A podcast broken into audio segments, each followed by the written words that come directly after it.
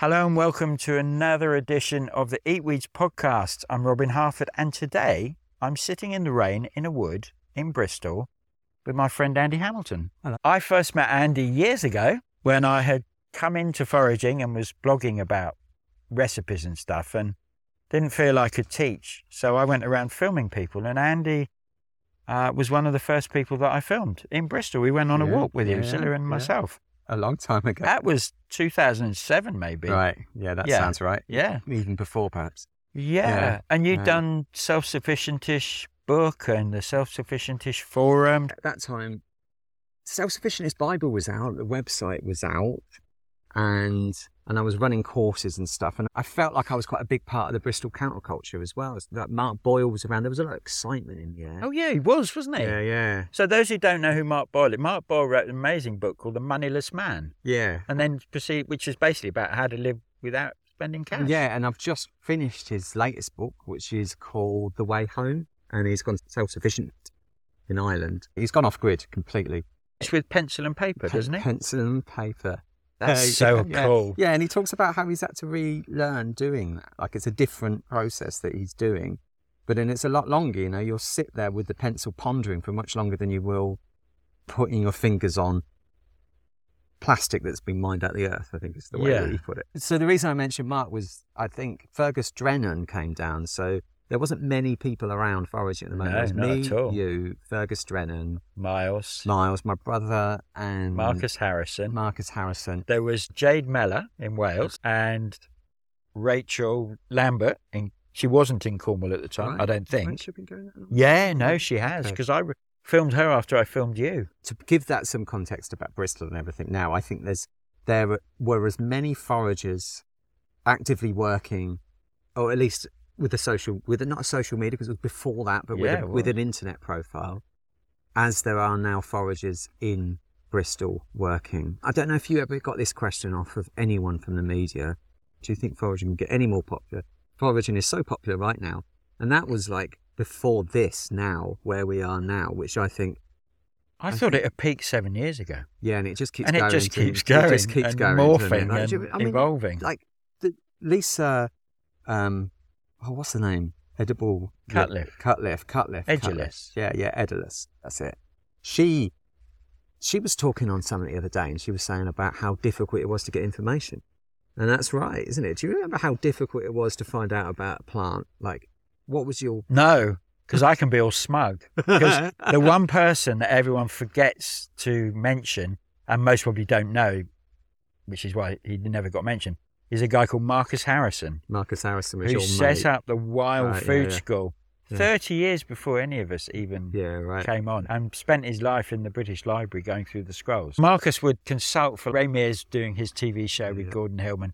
Marcus would be consulted. Hugh Fearnley-Whittingstall doing his cook on the wild side. I do have a bee in my bonnet about giving credit where credit's due. Yeah, We all stand on the shoulders of giants. Yeah? Yeah, yeah. So I always mention on all my gigs two mentors Frank Cook, Frank the Cook. hippie, has to be Frank. and Marcus Harrison. Yeah, yeah. Yeah. I think that's important in the same way that when we quote someone's book, we give them credit. We cite them in the course. Yeah, yeah, references. yeah. Similar thing. For No? me, it was it was then the, the offshoot of that. So Ray Mears, Ray Mears' program, Yeah. Bush Tucker Man to a certain extent. Oh, extent. yeah. If you remember Bush Tucker yeah. Man, a TV program Forgot again, about him. and and just various like enthusiasts' website. I mean, back then the internet was run by enthusiasts rather than corporations, and oh, it was so much better in the old days. It Oh, you of- see, it kind of got corporate um, 2000 because I was publishing right back then. right. I mean, my background was, was with all the people who now are the reason why it's become what it's become the devil incarnate. But you're I right. mean, yeah, there's it a- was it was it was very different to what it is now. there's an uncomfortable truth, isn't there, about like when things do get to corporation level, they can expand exponentially because they've got the money to do that, and they've got the wherewithal and the power and all the rest of it. Yeah. And so you can say, "Oh, what a great time it was back in the days when there was just a few enthusiasts who might get things wrong." Like, Yeah. But now you've got, you know, you've got all the social media outlets and everything, and information is being shared. And I see things like information being shared amongst the foragers, and then it will be shared amongst the, the people that they teach. And then it might make its way to books. But you can just see like these cage, like so. Was it last year, year before, where dandelion honey was kind of like Yeah, doing its thing. doing its thing. Yeah. And you get these trends that follow. And I mm. find that really interesting. And so you can almost mark the flow of information by which wild food product, if you like. So Yeah, dande- let's call yeah. dandelion honey a foraging product. The way that it goes through, Do you not think that came out the vegan interest? possibly, possibly, I got a sense that that's what. that's what made it grow. Yeah, Yeah, maybe, maybe. which is it's interesting, isn't it? Because that's really cool because it's actually disseminating foraging information and turning people onto onto foraging and wild food in in the most curious ways. These kind of spontaneous uprisings Yeah, happen. I don't think that was structured or engineered by any corporation. I mean, horseradish vodka. I stuck that in booze for free, and now you can buy that. There's various Really? companies making well, horseradish vodka. there you go. But that, I mean, I got that because it was an old Russian recipe. You know, it's not Okay. like it's not like I can take credit Sure. for it either. Yeah. You know, but these things do spread out slowly, and I suppose I mean Is that by- mycelium, the mycelium brain? Is that you know kind of mycelium? Yes, I'm glad you mentioned that. I've just kind of come across that idea that we're all worthwhile. Every single individual of us, we're all worthwhile because we're all adding Even to Boris. to the. We're all adding to. okay, you didn't bite. Damn. All right, carry on. Sorry, I'll stop interrupting you. There's all sorts of different people listening to your podcast, Robin. But yeah, the corporate side of things, I mean the social media, this big evil that we have, there is some good to it, isn't there? Because we are sharing information Yeah. through it. Whether that will continue because the toxicity of where social media is now, I don't know. But it does seem that that's rather than sharing photos and sharing pictures of our dinner with each other, people like us post videos or post pictures or whatever, and people are using it as a sort of form of TV or a form of kind Yeah, of, very you know, much, very you know, much. Yeah. entertainment. So you're, I'm seeing a lot less of people sharing their personal stuff and a lot more of, of influencers. But that might be down to who I follow. Don't know. Yeah, that's an interesting one because is I that an echo don't really get into following. Yeah, I, I Yeah. think echo chambers are, are they they are kind of suddenly you're in this echo chamber and the whole world suddenly seems to be doing it, and then you realise they're not. Yeah. And it was interesting because I was talking to a BBC journo last week, and she was saying that you know Radio Four's got a real problem, and the BBC generally has a real problem because it's it's fixed as a media of communicating information. You know, it was like you wanted the news, you had to tune in at six p.m. Yeah. or nine p.m.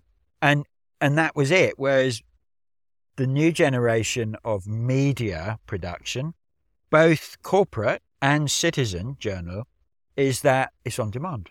The Yeah. the, the the viewer, the listener, uh, the reader is in control because they want it when they want to consume, Yeah, not when the corporate tells them. When to. I tell my kids about having to wait for a program to come on, and if you miss the end of the series, you've missed it for good. yeah, yeah, You know, and all you can do is listen to your friends boast about seeing the playground, and that's that. Like, they just look at me gone out like it's a different world. Like, you know, they don't, they don't, kind of don't understand it. yeah. And that's moved on For my, my, my niece was down recently. She's 15. And even their generation was videotape and DVDs and Yeah. stuff still. So this is a newer generation that, and I wonder what mentally that does, thinking that you can have whatever you want whenever you want it, whether that feeds in somewhere else psychologically, where that leads to. I don't know if you've got the answer there, Robbie. I have absolutely no answer to that. I'm fa- I mean, I we'll am. ponder that one. I think we'll from- that one. for me, what what kind? So, for readers who don't know, Andy is traditionally published by you know proper Yeah. publishing companies, and I'm a bootstrapper. I'm DIY. I'm Yeah, yeah. self-published. Yeah. There seems to be again, it's that kind of divergence that's going on, uh, and the echo chamber. So I'm very involved with more more DIY culture. Yeah. More Yeah. artists, creators, makers who do the whole process themselves rather than traditional publishing or whatever. And no, no, I'm really making no thing on it other than I think, Andy, why don't you DIY? I've ran my own uh, podcast. You know, I did a podcast Okay. for six weeks or so. Okay. Pop up podcast. It's a lot of work. Do you think so? When I think the DIY aspect of it, like I'm dyslexic enough that Amazing if- how many writers it, are. yeah, it's, that to have a proofreader that helps me. To Having my agent really helps me because that. she can, like, some of the books that I might have published if it was not for my agent would have, you know, there was a few ideas that were kind of misfires Yeah. out there. Yeah. You know, there was one survivalist book, and and I kind of just went off on a on a very. Sometimes I don't necessarily see the bigger picture. I get lost in the thought, in almost the same way as Fergus Drennan does. You know that he can he can get lost in Lifu or whatever. Yeah, you know, no, totally. Yeah, yeah, yeah. Or stuff Yeah, like that. Like, yeah. and I Down think the we all do. And fair Yeah. play to her. And I know this is not a criticism on him whatsoever. No, a lovely chap. But that's I- deep but exploration. there's deep exploration. Yeah. And so I was doing the same with an idea for a survival book. And I wondered about, well, in a post apocalyptic future, we'd end up eating cat. And I had some recipes for it in, Right. in this book. And my agent was like, no, no. I mean, the You know, vegans might you'd have be- been on you. You'd have been but- known for that, wouldn't you? And nothing else. So there's been a couple of kind of, that was the sort of biggest one I could think of that would cause a stir. But then I guess I would have been known more if I had published that. But who would have touched me after that? if I wanted to go down the traditional thing. I, mean, I get you, uh, but my, my attention to detail isn't as good as it could be for some things. So I'm good at getting the ideas and stuff, and so I need other people to, to I don't make any judgment on people who trad publish. I just, I'm just bloody minded. They've come to me wanting the entire lot that I've written, and mm. it's like, no, you're not having it. Someone did actually say just before we bring this back into foraging that because there's a lot of people who listen to this who are writers themselves or considering it.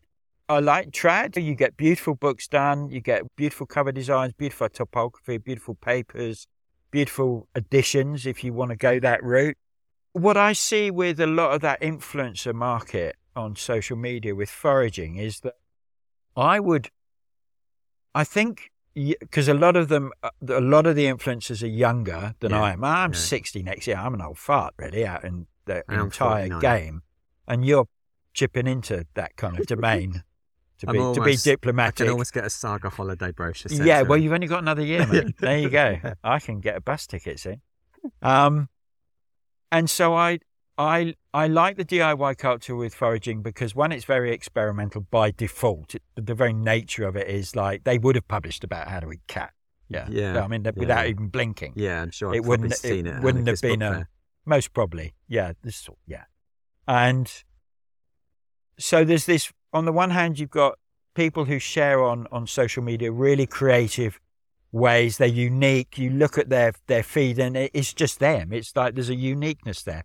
And then you flip. I flip onto like the the kind of the more. You got the corporates doing it as Mhm. well, um, and it's very same same. But then you've got influencers who basically all I'm seeing is people who don't really know themselves and they're copying generally the corporates, which is not really cool. So again, it becomes quite bland and same, same and Right, boring. Right, that's interesting. Um, well, so- that's the platform where it could be really experimental. and could be totally. Oh, this is where, where yeah. we need to reclaim it, Yeah, actually, because it corporations aren't actually in control of. I know they're in control of the algorithm and all that, but I'm not prepared to give them all that power. And I actually think we've got the power. We give the we as as users we create the content. Yes, we're the product because they can ping So- ads at us. So actually, it's it's a platform where you can be really experimental with your foraging and your wild food recipes and the your kind of your own insights to the world. The thing is with your feed now is your feed also feeds into the rest of your data. So if you're someone that lives in the centre of London, say, and walks past a lot of the sort of big corporations there, you're going to get a different feed than someone who lives in the countryside. yeah, and you're going to be fed accordingly. So, because of the sharing of data and because of all that, then I'm more likely to be fed stuff that would influence me to give products to my kids. So Yeah. my feed is different. So your feed doesn't necessarily reflect what you're putting out there or what you're doing. It also reflects the rest of your life. yeah, And I think that that's something, all of our feeds are so individual now. And there'd be a profile on you as Robin, as, um, I don't know what you'd be. You would be whatever they've decided you are. And it can be, so one of the profile names is phone addicted mum, for Yeah. instance. yeah. So phone addicted mum will get something very different than anarchist granddad. Maybe Yeah, yeah. that's who you are. I don't know. No, no, I might be anarchic. I don't. I no Yeah, longer refer to myself as an anarchist, yeah, young but, man. It, but it's it's actually it's it's that pared down, and, uh, and I think the reason why you're seeing pared down crap is because you've been pushed into a box that that's what the algorithm thinks you need for whatever reason. You've been pushed into this little box, yeah. and that's what you're getting back. I have a non-smart phone, and I leave it at home quite often, and so I get a very different feed because don't. It sounds like you're talking it as a consumer of information. Mhm. I'm talking of using it as a disseminator of information. Right. Okay, so you need to give your phone to someone else every now and again and put that in their pocket and swap phones. And I'm not really bothered by it. I don't. Right. I mean, I do look at my feed. I follow Right. certain people, but I tend to go direct. I don't wait for the feed to yeah, showcase yeah, you their don't, stuff. You don't scroll down, do you? I'm not a scroller. Yeah, yeah, Absolutely yeah. not. No, So I, I have specific people that I will go to. And because there is so much data in the world and I you know, we are open to so much influences, I have to choose who are the people I'm really going to bother listening Yeah, to. yeah, Because actually this is a war for attention, yeah, right. You know. And actually this feeds into when I'm creating content, I'm very, very respectful, I hope I am, of people's attention. Because you know, it's a it's a permission. You- it's a I've- permission. I saw something of yours the other day, and it was to do with hemlock, and Was it? and I thought, yeah, and it was you explained, Hemlock, and- Hemlock versus cow yeah, yeah, so hemlock, but that little video that you did, and it was like, I've avoided that for years. Like cow parsley. My next book is about fearful foraging. It's about foraging for the beginner, and so there's certain plants like cow parsley which you know I'm embarrassed to say, very embarrassed to say that I've left. I mean, I have touched other f- plants in that family that I know very well that grow around me and stuff. So I'm going a bit red thinking it's a real admission. I think that's really know, fine, but Andy. like, so so Alexander's and and hogweed and things like that. But cow parsley, I've always just gone. Hmm. I can see the difference, but I'm not. I'm just just not quite there with that. okay, so this is a really interesting topic that's opened up in this discussion. Uh, this is why I don't script these, so things emerge. Right. And that feeds into something that I say to people that foraging actually is not hard. What's hard is to be able to look closely and see clearly. Yeah. And I describe that on my foraging gigs as look at the back of your hand. You've lived with it for your entire life. Now close your eyes and try and picture it in its entirety. I don't know anyone who can. And you've lived with that for the back of your Yeah, yeah, for yeah. the whole of your life. So to immediately think you're going to learn plants in 48 hours is just That's nice. That's it's a kind not. of way of it thinking- a kind way of looking at it, and we all have biases. We see this green wall, and it, and you know this. By foraging, actually, our eyes open up a little bit more, it and and the individualism pops out. So it's no different with cow parsley or hemlock. And then there's the smell. There's the sensory side. It's not I just eyes. this- but, and, but it was more to do with that, just that fine, because I, I knew they smelt different and I could smell them. But I just didn't want to just jump that little hurdle of, it's that kind of, when you do an abseil. I don't know if you've ever done Oh, an I have indeed. abseil. Yeah, so there's a it. bit, isn't there, just at the top. oh, that's fantastic. That bit, You've got to let go. That bit you've got to let go, haven't you? So I wasn't prepared to let go Okay. and potentially kill myself, even though I knew I wasn't. And I just needed someone to give me that extra push. So I looked at your video and it gave me that extra push. Cut the stems in half, have a look at the stems, look at the difference of the stems. That's all I needed. Yeah. I had all the other information, I can pick it out, but I needed to jump over the cliff. So it's a bit like once I'd found wild celery, that was it. It's everywhere now. yeah, yeah. But I ate it with a friend of mine because it again for me it was like you with cow parsley. It was one of those plants that was like, well, if I get this wrong, this could be. It's not. I mean, I know hemlock water dropwort really, really Yeah, well, yeah. but it grows right in the middle of it. And Yeah, if I'd exactly, picked a bit without being present, See, hemlock Coulda got it wrong. water, got that one. I'm talking about normal hemlock. If you get it wrong, you die. So I like listening. I, I enjoy it. I think And that's absolutely and- fine. If you don't know it, don't put it in your mouth. Oh, so I wouldn't teach it and all the rest of it. And no, I'm in a place where I can. And so I've just done this book, The National Trust, which might be called Faint Hearted Forager, might be called something else. It's this philosophy that I'm going to get across in that, that it's not a race. And when it becomes a race, that's when you've got a problem. You're kind of slowing down anyway when you're foraging. So why not? You don't need to know everything straight away. And I, I think when I, when you first met me, when I was first teaching, I was trying to stuff my head full of as much knowledge as I could Yeah. at that time. And although I learned quite a lot quite quickly, added to my knowledge, I've since slowed down and just, like you say, honed in on one or two plants. And it's a different education. It is. And I think because I don't drive as well, I've got used to this area. I don't know. I don't know. We've just walked down here, and I don't know if you noticed. I'm grazing as I go. There's little patches where I just eat. I just eat as I'm walking around, and I know this area. I know everything about here. I, for a couple of years, I didn't eat anything around here because there was a water leak at the top, and there's a there was like stuff that I think should have belonged in a sewer coming out. It smelled a little bit, so I left this area completely. So they, when you get to know an area, you know these things and you know how long it takes to leave the system and all the rest of it. There's a wood where I'm just starting to learn a bit more rush, mushrooms, a few more mushrooms. And it's not Leigh Woods, that side of town. It's another wood. And I can walk there from here. It takes me half a day. I know the change of the bicycle? landscape. I have a like bike. I have a bike. The tyres have gone down and I haven't ridden it all summer because I like plodding. Okay. There's something different. Yeah, yeah. There's a yeah. different mentality There about is. plodding around. And so that leads into something else actually. That forest bathing that I did I was the other side of town and I stayed out four nights, three days. Yeah, that's right. I'd always moan to myself that maybe I would leave Bristol because it's, it's just not green enough.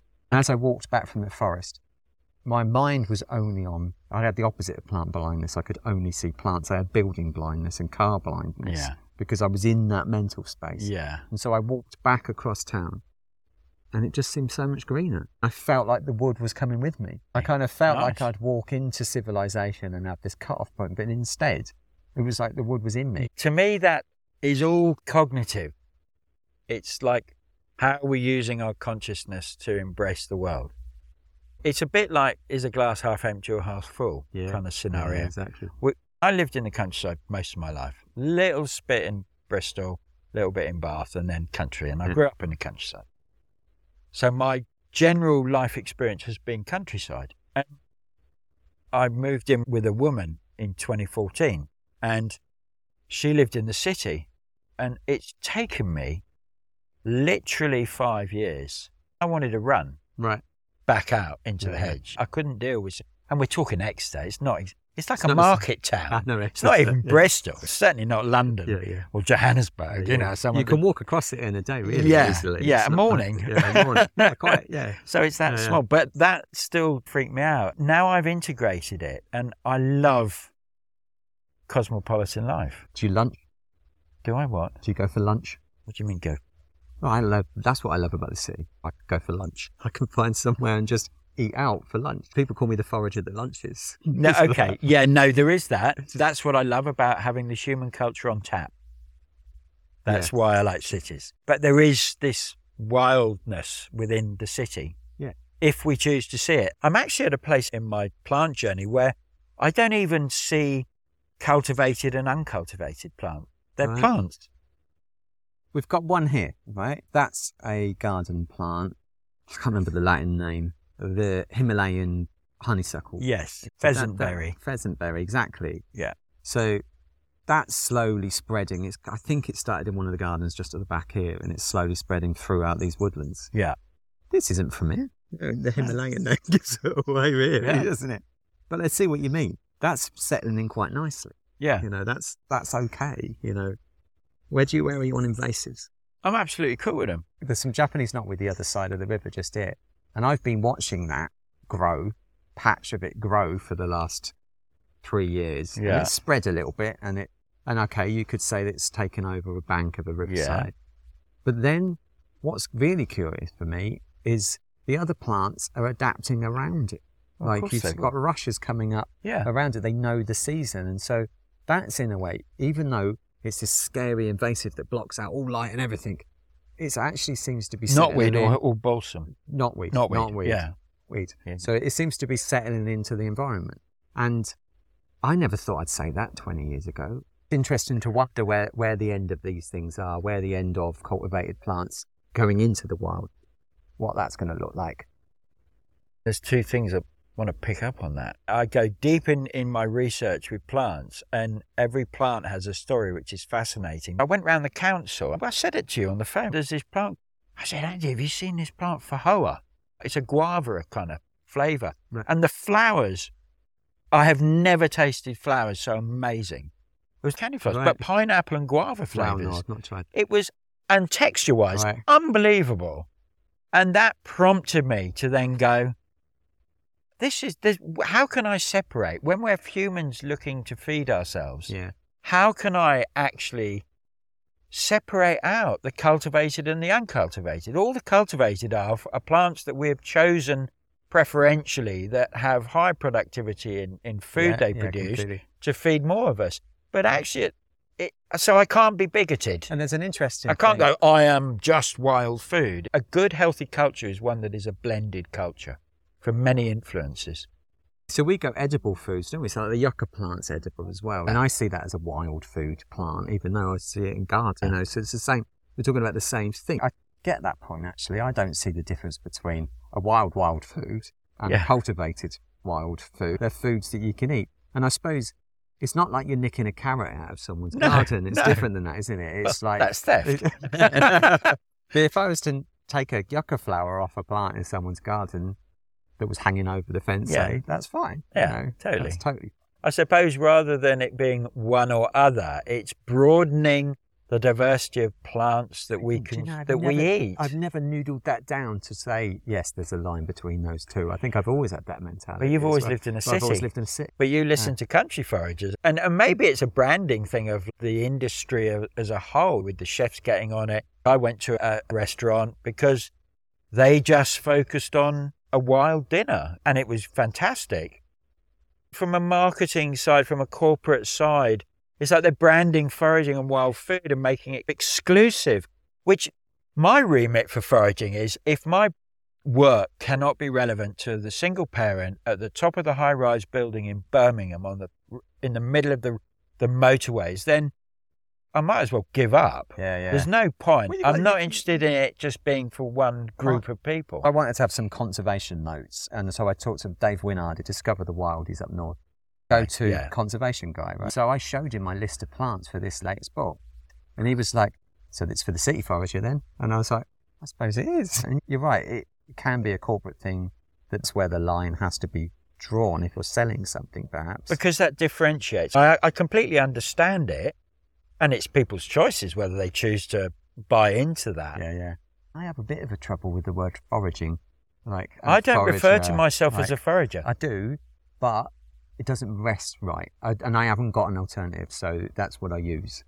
With notes in in a wider thing, we're just a little bit of a joint with a mycelium where kind Yes. of that help connect other people. yes, connect sense. us with information, connect us with people, that kind of stuff. I sometimes wonder if I've ever had a foraging walk wedding because I've done booze walks. And people have got very friendly on them sometimes, and I wonder if, because of the result of any of my people that have paired off. No, we Well, if anyone's listening, if you've been on Andy's thing Yeah. and you're now in a marriage or civil partnership or long term relationship as a result of getting completely annihilated on his highly toxic gin, yeah, then do right. If, Do if right it's had in. the opposite effect and you split up, then I don't want to. I'm, I'm sorry, yeah. but those cracks will probably be there. What have we done? We've done. We've covered everything now, Robin. Well, we've just been on a wander. I suppose what we've done as well is if we're looking at this landscape full of all these different plants that have grown up, we're just one of these, aren't we? We're members of an ecosystem. Yeah. Yeah. Are we the mycelium or are we the tree? I don't know. I'm a human. don't know about you, mate. that forest bathing for obviously gave you a bit of insight. But actually, with mushrooms, aren't we more mushroom than we are human? Well, we're human. We're definitely human. We're certainly No, more I know, We're but- certainly more mushroom than we are plant. But Mm. genetically, we're half banana, aren't we? Or Yeah, if you're 50% banana, then your mum or your dad must be a banana. yeah. this is just daft. So have we finished? I think we finished. We have, haven't Yeah. we? So before we do finish, reel off all the books you've written and tell her how people can find you. And So I'm the know. other Andy Hamilton. I, I restrict my social media use, but I do put stuff out every now and again on there. And so there's a back catalogue of stuff on their little films and stuff. YouTube, I'm the other Andy Hamilton. There's a few videos on there. My books are So let me just qualify this. The hmm. other Andy Hamilton, because apparently there's some other person who's not quite as famous as you. Is that right? within our community, yes. Okay. In the wider world, no. okay. Okay. Yeah. Okay. So yeah, the other Andy Hamilton because there's a few of them as Okay, well. There's yeah. there's like a jazz musician and a darts player, and most famously there's a there's a writer for Radio Four and stuff. Okay. He's a lovely chap. I've had contact with him. Oh, He's a right, lovely okay. chap. Yeah, yeah. Um, so yes, on the other hand, someone came along to one of my talks, and he was waiting to see the Radio Four Andy Hamilton, and he got me instead. and he said, "Do you know what? I had a great time." And he bought one of my books and bought me a pint. So there was that. So yeah, the, so the first book I wrote was the Self-Sufficient-ish Bible, which unfortunately is out of print now. The second book, but you can still find it, and that was a kind of um, a look at how to be as self-sufficient as self-sufficient possible in a city. and you did that with your brother, yeah? And I did that with my Yeah. brother. Yeah, yeah. And the second book is Booze for Free, and that's still in print, and it's still in hardback, which apparently is quite a good thing, according to my publisher. So that book has, has been the most famous. So that's like hedgerow booze. That was a real as well. pioneer book, really. If you think about time. how the the wild booze movements Yeah. come about, I mean, you were kind of the pioneer of It all was the first of that. Yeah, that's true. That's true, actually. Yeah. I was Credit I where credit's due, the mate. best-selling homebrew author with that book for a couple of years. Wow. So I, I carried on down that booze line for a little bit and did another book called Brewing Britain, which then got repackaged post Brexit for some reason Okay. as as the perfect pint. so that became the perfect pint. And then I did a book called Fermenting Everything for American Audience, Yeah. which gets some people so angry. It's Okay. like, okay, you do understand American though, don't you? So it's in cups and stuff like that. Yeah. But I also put actually it's not just all it it's metric and imperial. yeah. But yeah, really annoyed one bloke in particular. Odd. Really odd. Anyway, so that was for an American audience, but totally relevant in the UK as well. yeah. Um, and I'm working on a book that might be called The Faint Hearted Forager. And then I'm working on the last book that won't be out till 2025. So Faint Hearted Forager will be out in 2024, April. And National Trust HarperCollins, that's published by. And then I've got another book that I'm working on that's going to be out in 2025, which we'll meet again and talk about. Okay. called cool. New Wild Order. But we'll work that. Out. Oh, wow, about that. okay. We'll talk about that Oh, that uh, sounds good. because that's a big The other AndyHamilton.com, is it? Yeah. I have to think. Yes, it is. Yeah. It is. Yeah. And if just to double check, it'll be in the show notes that or you know, wherever this podcast goes out. So Cool. thanks, mate. Cheers, man. Cheers. Nice one. Yeah, Pleasure. yeah. Really was.